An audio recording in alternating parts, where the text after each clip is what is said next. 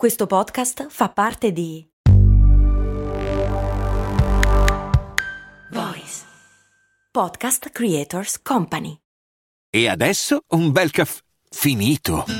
Perché rischiare di rimanere senza caffè quando puoi abbonarti a Caffè Borbone? Prezzi vantaggiosi, costi di spedizione inclusi, tante possibilità di personalizzazione e l'abbonamento lo sospendi quando vuoi. Decidi tu la frequenza, la qualità, scegli tra le cialde e capsule compatibili e crea il tuo mix di gusti e miscele. Mai più senza caffè con l'abbonamento Caffè Borbone. Tutte le info su caffèborbone.com. Max Corona, che sono sempre io, presenta Brandy. Brandy. Ogni settimana, dal lunedì al venerdì, un distillato di fatti curiosi dal magico mondo del marketing e del business in generale. Brandy. Servire freddo. Brrr.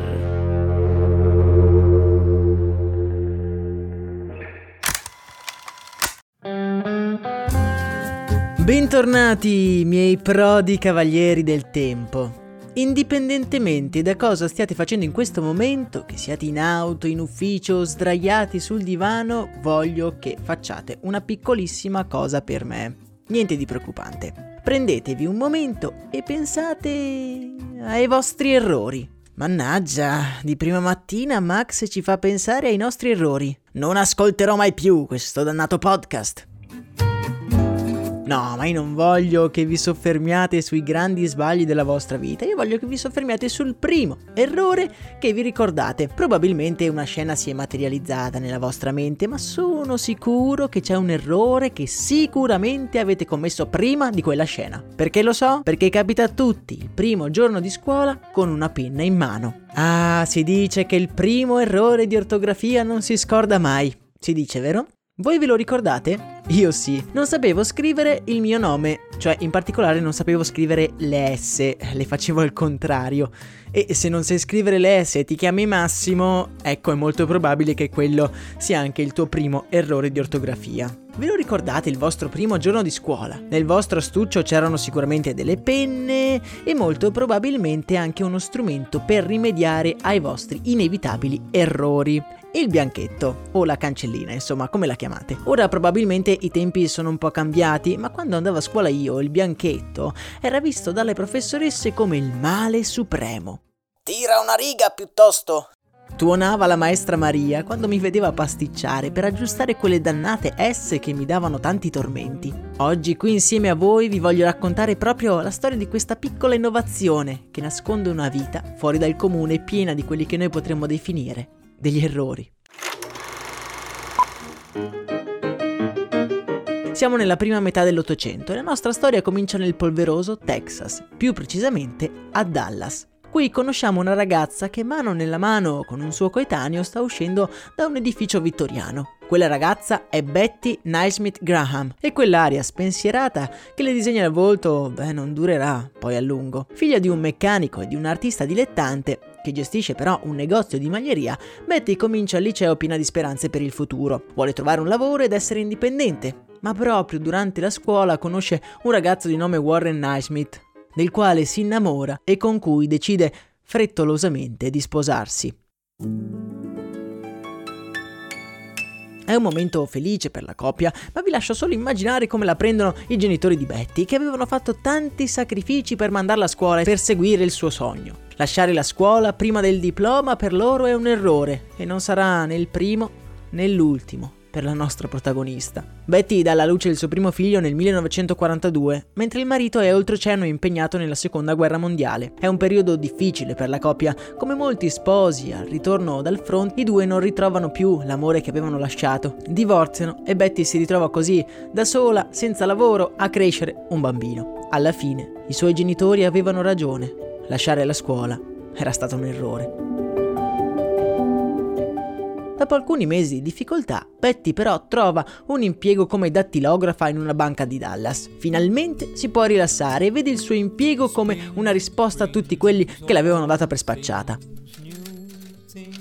Purtroppo, pur mettendoci anima e corpo nel suo lavoro, Betty non riesce ad essere tranquilla E poi come dattilografa è un vero disastro. Molto spesso, infatti, si ritrova a dover riscrivere lo stesso testo decine e decine di volte, dati gli innumerevoli errori di ortografia. A peggiorare le cose, un giorno in ufficio arriva una nuova macchina da scrivere ultrasensibile, comprata dal suo capo per aumentare la velocità di battitura. E quella che doveva essere un aiuto è invece una condanna per la nostra giovane protagonista. Gli errori si moltiplicano e questo spinge la nostra disperata Betty a cercare una soluzione. Come abbiamo detto, sua madre era un'artista dilettante e Betty da bambina passava i pomeriggi insieme a lei, mentre dipingeva le spiegava anche le basi di quella nobile arte. Guardando la miriade di errori commessi alla macchina da scrivere, Betty ripensa proprio a sua madre e a come lei correggeva gli errori che commetteva durante un dipinto. Non è che li cancellasse, ma ci dipingeva sopra qualcos'altro. Quella sera, tornata a casa, mischia alcune tempere per creare un correttore della giusta tonalità della carta. Si mette alla macchina da scrivere per provare la sua creazione e, incredibilmente, funziona. Una volta asciutta, sulla tempera si può tranquillamente scrivere sopra, evitando così di utilizzare un altro foglio e di dover scrivere tutto da capo. Il giorno dopo Betty porta in ufficio la sua creazione e la mostra tutta orgogliosa ai suoi colleghi, che impressionati dalla resa finale le chiedono subito dove poter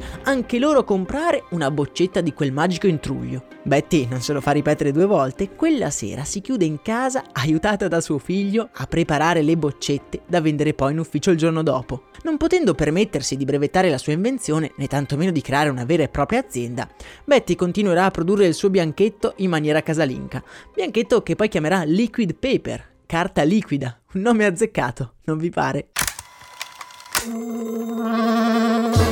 Come attraversata da un ardente fuoco di rivalsa, Betty passa le notti china sui libri di chimica per perfezionare la sua formula magica. Aiutata anche da un professore di scienza del figlio, arriva alla creazione del prodotto definitivo, una vernice bianca della consistenza perfetta che si seccava quasi immediatamente una volta messa su carta. Ovviamente queste notti insonni si fanno poi sentire sul suo rendimento in ufficio e un giorno per errore Betty consegna delle lettere con il nome della sua non ancora nata azienda ai capi della banca.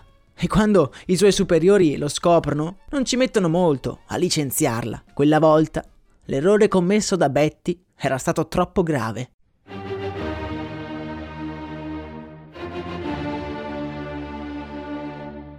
Betty si sente un'inetta, ma colta di sorpresa si rende anche conto che quello non è affatto un dramma.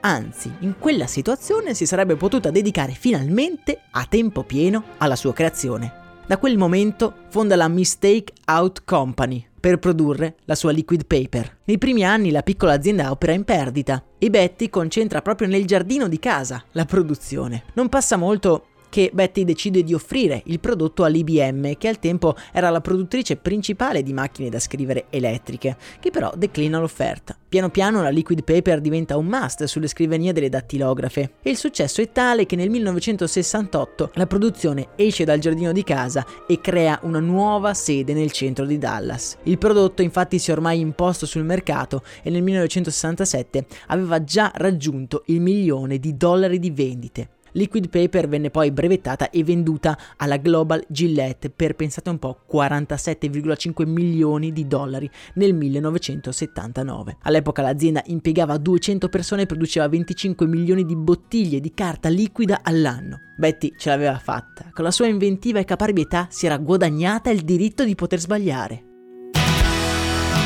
Con il ricavato fonda ben due organizzazioni, una per il supporto di giovani donne imprenditrici e una per giovani artiste. Purtroppo lei non potrà mai godersi la sua fortuna. Betty infatti morirà nel 1980, pochi mesi dopo aver venduto l'azienda. Ma grazie alle sue fondazioni, molte donne avranno la possibilità di sfruttare le opportunità create dai suoi errori. E la prossima volta che vi capiterà di fare un errore di ortografia, ma non solo, chissà se ripenserete a quella pessima dattilografa perseguitata dai suoi sbagli. Nella speranza che possiate avere anche voi degli ottimi sbagli oggi, io vi auguro una serena giornata. In descrizione trovate sia il link per entrare nel canale Telegram, sia il link per supportare questo nostro appuntamento mattutino. Oggi saluto Federico che con le nostre storie lo accompagniamo al lavoro. A me non resta che darvi appuntamento domani. Un caro saluto da Max Corona.